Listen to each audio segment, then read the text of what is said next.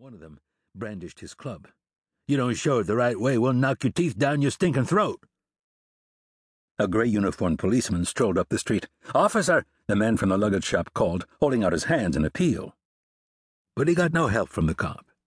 The fellow wore an enamel work party flag pin on his left lapel.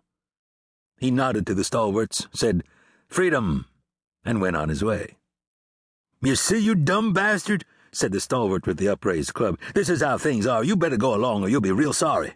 Now, are you going to buy yourself a flag and put it up, or are you going to be real sorry? Clarence Potter trotted across Montague Street, dodging past a couple of Fords from the United States and a Confederate built Birmingham. Why don't you boys pick on somebody your own size? he said pleasantly, stowing his glasses in the inside pocket of his tweed jacket. He'd had a couple of pairs broken in brawls before the election. He didn't want to lose another. The stalwarts stared as if he'd flown down from Mars. Finally, one of them said, Why don't you keep your nose out of other people's business, buddy?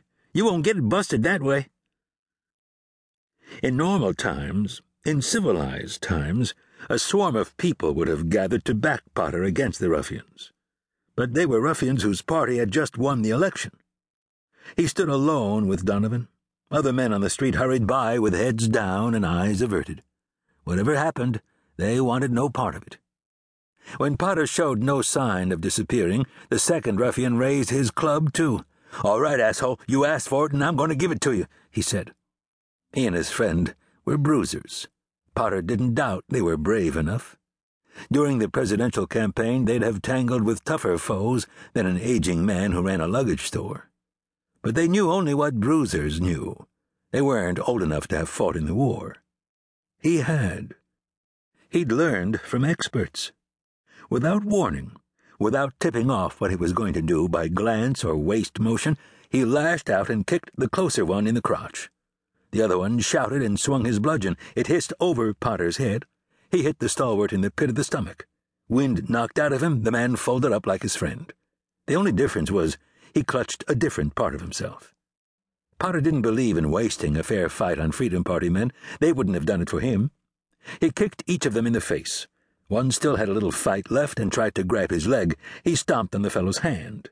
Finger bones crunched under his sole. The stalwart howled like a wolf. Potter kicked him in the face again, for good measure.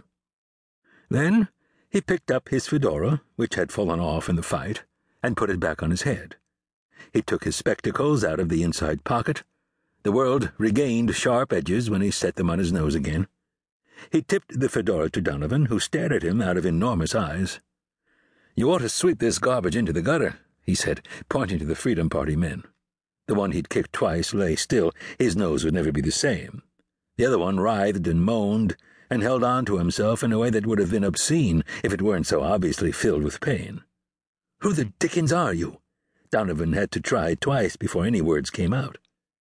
You don't need to know that. Serving in intelligence had taught Potter not to say more than he had to. You never could tell when opening your big mouth would come back to haunt you.